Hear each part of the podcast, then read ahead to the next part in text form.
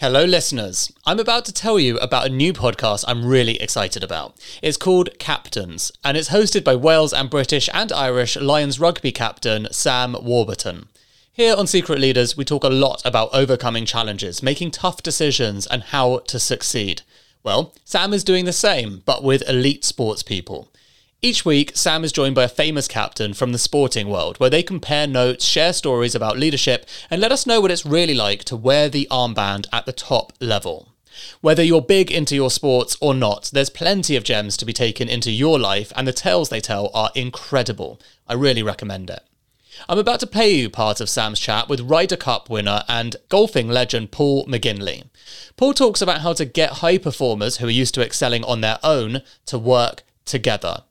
How do you harness the different egos, expectations, and differing styles of the team members while reinforcing the common goal? Paul explains exactly how to do this, plus some really useful leadership insights we can all take on board. If you want to hear more, hit the link in the episode description or search for Captains with Sam Warburton in your favourite podcast app. Welcome to Captains with me, Sam Warburton. This is the podcast where each week I swap stories and compare notes and get some fascinating leadership insights from the biggest names in sport.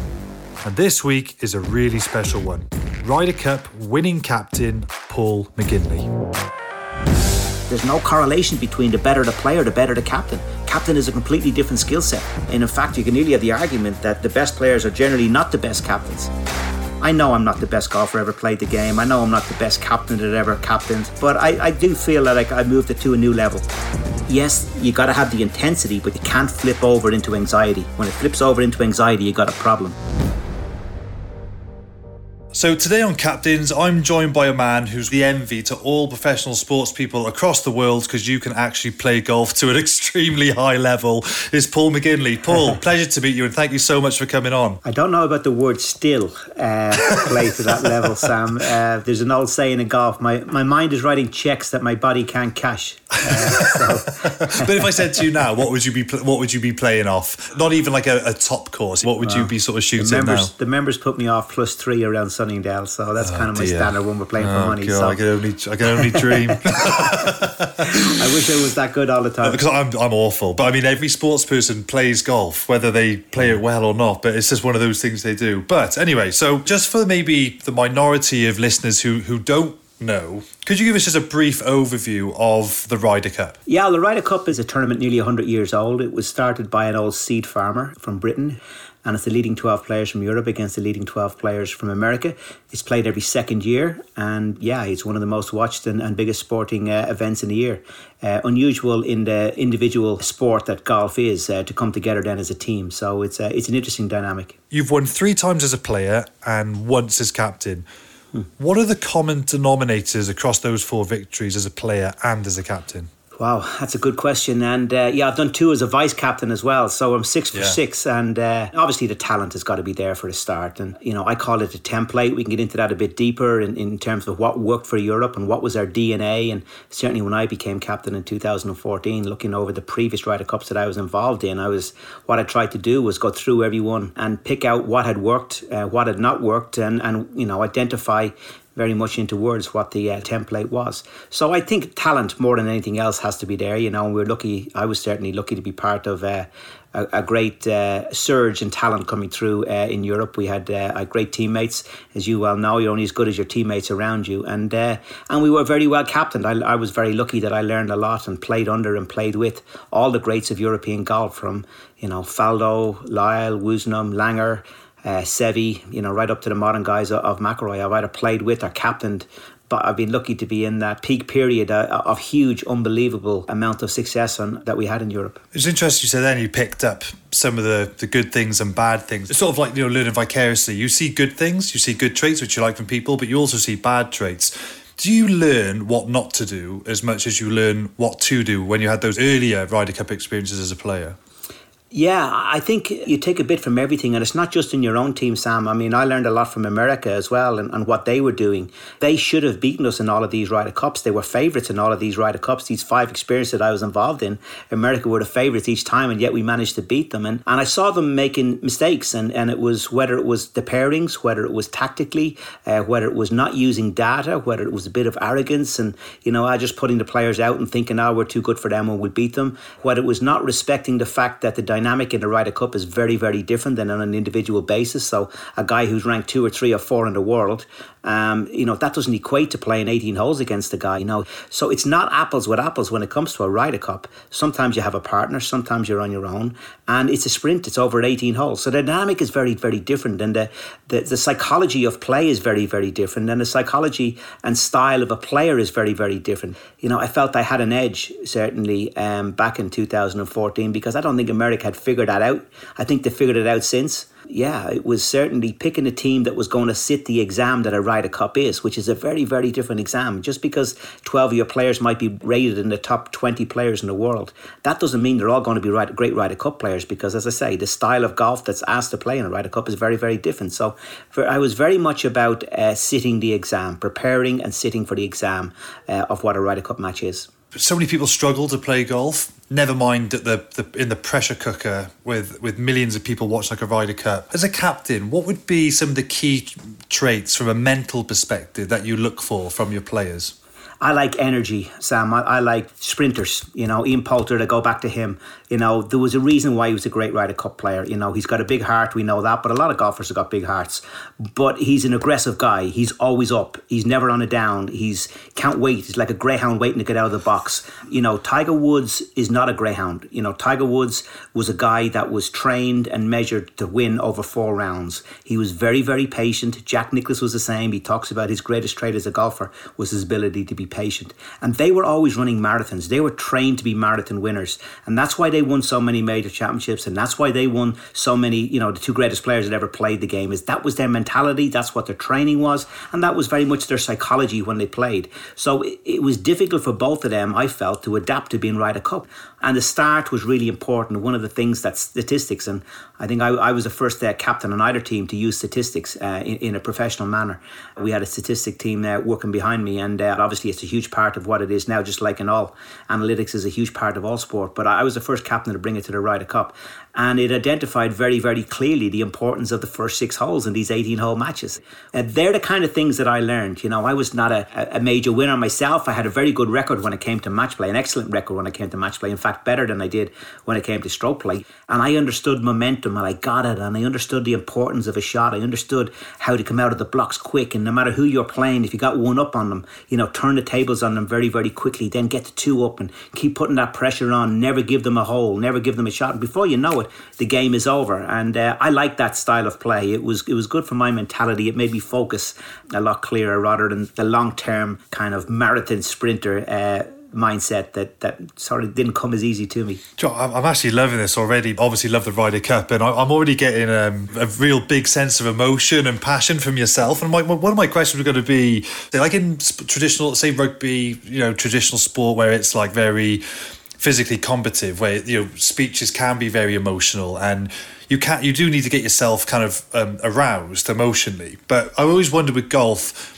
the Ryder Cup seems so emotional. When you're talking to the guys, are you quite an emotional speaker, or do you have to make sure golfers remain a level of composure and they can't spill over into too much emotion? How do you get that balance right, or where do you pitch those speeches when you talk to the boys? That's a great question, Sam, and and this is where I think we slightly differ from uh, from your sport. You know, where you can go out and get rid of that emotion by giving somebody a hard shoulder or a hard tackle, and you know you have to be built up and you have to be psychologically ready for that. Um, obviously you're not hitting anybody in golf. So it's a different mindset. You know, there's a bit of zen involved in being a good golfer. You know, I certainly, again, my experience of when I played my best golf, it's almost like you're in an unconscious state and you're it's like driving a car and you, you don't know what you're doing or how you're changing gears but you're doing it and that's what you do when you play your best golf and you play your worst golf when you're actually thinking of everything you're doing and where your swing is and what you're doing and you're you're caught up so the first thing was our team meetings were no longer than 10 minutes long and every evening was at 9 o'clock and that was it 10 minutes and no more than that.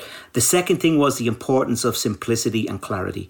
Every player, with all my, my indirect communication with them, in other words, not, not at a team meeting, was done on a one to one basis. Most of my captaining was done on a one to one basis because what I'm going to say to Rory McIlroy is going to be very, very different than what I'm going to say to Martin Kaymer from Germany and what I'm going to say to Stephen Gallagher from Scotland and all different levels of players. So there's, there's only so much you can say that's going to relate to everybody. And more than anything else, it was to play what, what, what we call, you know, a smile on our face. When I look back again over all of the great Ryder Cup teams that I was involved in, the common denominator there kept coming out was how much fun we had you know, nobody was ever like up to here and really worried and intense and oh my God. And, you know, and I think the Americans were more affected than we were because they were pressured on them because they were favourites that didn't deal with it so good. We were always, you know, the hunter, not the hunted. And it's a lot easier being the hunter and having a bit of fun and not expected to win. And the expectation levels are not the same. So it's almost like an adventure. It's a voyage that we're all in this together and nobody's expecting us to win. And, and that kind of released us and, and, and to play. And I wanted to bring that into the table, even though in 2014 when I was captain, we were actually slight favourites. I think that was the first time Europe were ever slight favourites playing at home. Um, but I also I wanted to bring in that mentality of uh, being the hunter, not the hunted, uh, and to have fun in what we were doing and see this as an adventure. And yes, you got to have the intensity, but you're absolutely right. It can't flip over into, into anxiety. When it flips over into anxiety, you got a problem. And again, I learned that Sam Torrance was a brilliant captain, just pitching that right.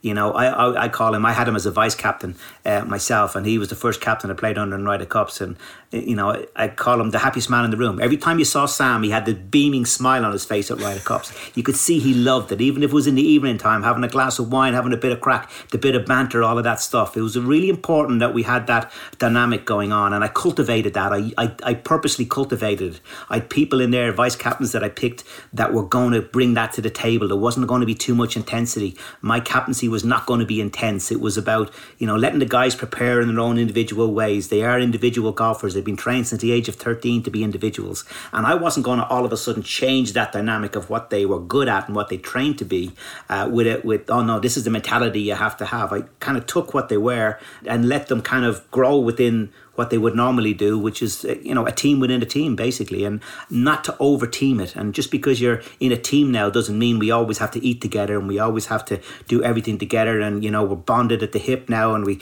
you know it's different in rugby, and this is where golf was different. We're coming from an individual sport that individual mindset I wanted to preserve. I didn't want to change it into a team. This is where there was a big difference from Ryder Cup to you know your sport and what you did, where it is very much you're relying on the guy on your shoulder. In golf, you're not really relying on the guy on your shoulder, and, and uh, you know that individual mindset that they have on a week to week basis. It was important to preserve and enhance and empower that. So that's why the meetings were no more than ten minutes every night. And I said to the guys every evening, look, there's a buffet It'll run from 5.30 and it'll finish at 10. So if you're Miguel Jimenez and you like a glass of wine and you want to come in at 10 o'clock and eat at 10 o'clock, because that's what you do, the Spanish, the buffet will be there at 10. If you're Henrik Stenson and you're Swedish and you want to eat and you want to digest that and you want to get to the gym and you want to have a massage, you can do that too. This idea of all sitting down together and having team dinners and big long team meetings, no you're individuals and, and I'm going to empower you to be individuals this week. Of course, we're playing collectively as a team, but the mindset has got to be what you do on a week to week basis. We're not going to change things. This is about simplicity and clarity and not overcomplicating it. I love those two words. I, I read something where you said those simplicity and clarity. And I remember thinking, um, you would have made a great rugby coach because we when we have meetings and people find this really surprising. I'm glad you've said it. We had once a team meeting with a new set of coaches and it went for about 25 minutes. And we had a really experienced um, head of analysis and he said to me, Wow, that was too long boys can't absorb anything beyond 10 yeah. minutes. It has to be concise. I remember when I was presenting to the boys, if I was doing something on my niche role or aspect of the game, they say you've got three minutes, Sam, to present. Three minutes, and I'd have to sum up the team we're playing against in three minutes. Otherwise, it's just it's too much. So I absolutely I, I love that, and I haven't heard too many people say about because people think, well, no, you have to, you have to cover all the bases, and I think that's where a lot of coaches and captains get it wrong. You have to have a bit of trust in your players. You can't mm. cover absolutely everything. So I, I love you say that because I think that's so important. People certainly over egg over at their meetings. I got a lot of that too. You know, I had Alex Ferguson, who I conversed a bit with over the two year period that I was captain, Sam, and yeah. I asked him to come and speak to the team on the Tuesday night, and you know, rather than think him saying, "Yeah, sure, I'll come and speak," he said, "Okay, I'll come and speak on two conditions. First of all, there's no publicity about it. I don't want everybody to know that I'm going to be there. It's going to leak out afterwards. That's fine, but before that, don't tell anybody." I said, "That's that's easy, no problem." And the second thing is, he said, "You tell me what messages you want to get to the team. This is you're the captain. Uh, uh, you tell me the ideas that you're going to be speaking to the team about, and let me come in with some football stories on the back of that. So I wrote them down, you know, three or four of the main principles that we were coming in with, and you know what I wanted him to talk about, and that's what he did. And, and rather than come in and saying this is what you have to do, you must do this, you have to do that, he came in and he told stories but the stories had a point to it. You know, again, it was simplicity. It wasn't rocket science. Alex Ferguson doesn't talk in, in rocket science or, or in, uh, you know, round and round and round in circles. You know, it's very precise and it's normally a story and it comes with a lot of emotion. That croaky Scottish voice that he has, it, uh, it certainly sticks. Uh, you know, everybody in the room was a was a football fan, and and a couple of them knew that it was going to be Alex Ferguson coming in, but a lot of them didn't. So uh, him walking into door into our team room was uh, was great, and uh, he got the messages across that we wanted in a very simple and clear fashion. I love that. When you said there was like three or four points, can you remember what they were? Well, just the points we talked about here um, about fun, and um, that was the main yeah. one. Um, another one that you know certainly I played, and as I say, the three Ryder Cups I played in, I, I, was kind of six to twelve in the team. I was not, you know, I was never a Rory McIlroy or a Monty or guys like that. You know, I was always the guy that kind of played three matches out of five, and I was a six to twelve player. But it's it's important. Those six to twelve players are really really important because there will be a time during the week when it's their turn to shine. So what I wanted them to do was, you know, not just speak to the Rory McIlroys in the team and the Sergio Garcias in the team. You got to speak to the Stephen Gallagher's and because I was that soldier, the guys down the bottom, and it's very important for those guys not to feel like they're second rate. So you know, something along the lines of, you know, everybody's going to have you know a time to shine. You know, I had that in 2002 when you know from from being you know at 10, 11 on the team. You know, I, I had, ended up having a putt to win a Ryder Cup, and it was my turn to shine. And so he came in and he told a story about uh, about Canadian geese and how they fly you know thousands and thousands of miles across the Atlantic, and they always fly in a V and when the one at the front gets tired, he goes back, another one goes to the front, another one, you know, like like a peloton as well too in cycling. So those kind of stories were really poignant and cut right to, to the point I was trying to make about, uh, you know, there will be a time to shine for everybody in the team, and a time when you do go to the front, and then a time when you when you retrace back. So it was that kind of stuff and it was simplicity and it was fun and it was banter. And uh, he told a couple of stories about uh, about uh, dressing rooms and stuff like that and how much fun they had and the wind-ups that were going on behind the scenes. This is even before some big games you know and you know he wrote me a note afterwards and and you know he said paul i just want to really thank you for for inviting me in there. It was great to be back in the boiler room again. That's the term that he used the boiler room which you know uh, which is a very interesting term that he used. And and uh, you know underneath the floorboards in the team that's where the real magic happens. When you say um, fun do, do you mean on the golf course or off the golf course uh, I, I, think on the golf course, that word adventure, I used the word adventure. That that to me was fun. You know, yeah. we're, we're, on a voyage here. We got we got thousands and thousands of people. You know, like one of the things I used to hate, Sam, and, and I still do to this day, and ex players are the best at doing it, uh, is talking about how fearful you are in the first tee and how scary it is in the first tee. And ex players who've been through it all and retired, they're the best at telling you how scared they were. And I, it's like, I don't want to hear that. I don't want anybody talking about that. The first tee is an amazing place to be on. We're playing at home. You're going to stand on that tee, and there's going to be 20,000 people around that tee. And every single one of them is going to want you to rip it down the middle of that fairway. So when it all goes quiet and you're addressing the ball, rather than thinking, oh my God, I hope I make contact. Oh my God, I'm so nervous. I just want to get it off the tee. Think, no, I'm going to smash this down the middle of the fairway. And when I do, listen for the roar. The roar, the place is going to be electric. Same when you have a putt. You know, when you've got an eight foot putt or a six foot putt for a half and it all goes quiet, embrace the moment. Just can't wait to hit that putt because you know you've got the power of 20,000 people around that green in, in your hands something came into my head when I played, and, and I kind of brought that forward. And I remember I had it on the 16th green in the Belfry in my first Ryder Cup match, and I was playing with Darren Clarke and came to the 16th hole, the last game on the course, and I had a six footer for birdie on the 16th hole to go all square in our game. And I'm incredibly nervous. Of course, I'm nervous, and your, your stomach is turning upside down, but and it's 10 deep around the green. And as I was addressing it, something came into my head to say, Paul, this place is going to go ballistic if you can make this putt. and standing over the over the putt, rather than thinking, "Oh my God, I hope I don't let them down," I felt empowered. It's like I can't wait. I can't wait to see the reaction. And of course, I'm hitting the putt with, with such positive adrenaline then and, and you know positive energy. And you know the minute I hit it was in the hole. And and and then of course the whole place erupts. And then I get caught up in their emotion as well too. So kind of riding riding the back of the crowd that's really really important. Certainly playing at home uh, which we were doing. And, and that's when I talk about fun. And then the fun is the same banter you would have I'm sure in dressing rooms and rugby you know. It's the it's the bit of crack it's a bit of banter. The caddies are really important for that. So so that energy was really important again. I keep going back to this word energy and it was really important to keep the vibe up, to keep that that up, you know. And then you know you don't want to be flippant in any way, absolutely not. And I, I remember in um, on a Saturday night, just on the opposite side now, where I was worried about that. That, as you said earlier, there's a precipice that get, goes over, and yeah. we, we had a four point lead going into the singles on Saturday, and I did my team meeting 10 minutes, and I was strong. It was about being resilient. It was about we will beat Iraq when the storm comes. It's going to be difficult tomorrow. America are going to come at us. There's a lot of kick left in the American team. We've only one where to go from here. We're expected to win. Now, all of a sudden, you know, there's going to be a different kind of pressure on us tomorrow. We're going to deal with that. We're going to still play with a smile on our face. And our goal tomorrow is to win the session. You know, forget about winning the Ryder Cup. It was to win the session. If we won the session, we'd win by four points. And we were, you know, we'd won every session. And winning every session was, was what we were trying to do.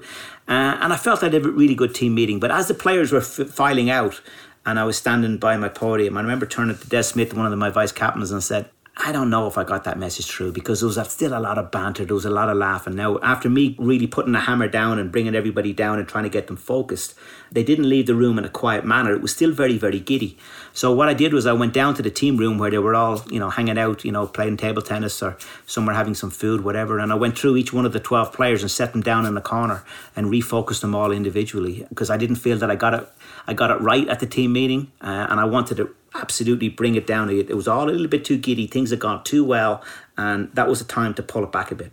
It sounds like an amazing environment to be part of. I actually love what you said about harnessing the crowd and being excited for the good thing that's going to happen. I, I remember the last game I played. We were playing in a, in a penultimate game to win a series, and which was for, which was for the British and Irish Lions. I remember saying, "Don't be worried about what's going to go wrong. The carrot." Is that in two hours' time we can come back and here as the single greatest Lions team of all time. Like that's that's what we've got to grab. Like let's mm. go get it, you know. And then mm. on a continuum, you go from that nervous energy, all like it kind of go up to towards excitement, and it's so much more powerful when you can do that. And there was a one of my questions was going to be, and I wanted to take you to that 2002 putt, because when I'm on the golf course or, you know, just as mere mortals and we're, we're playing locally, in my mind, you, you might say it's completely wrong. I'll walk up to that and I'll think, right, if this was in my lounge, I would probably get nine out of 10 of these. But I'm on a golf course, I'm probably going to miss it. What, why, as an elite athlete, what are you like from the moment you take that, whether it's an approach shot and you know it's within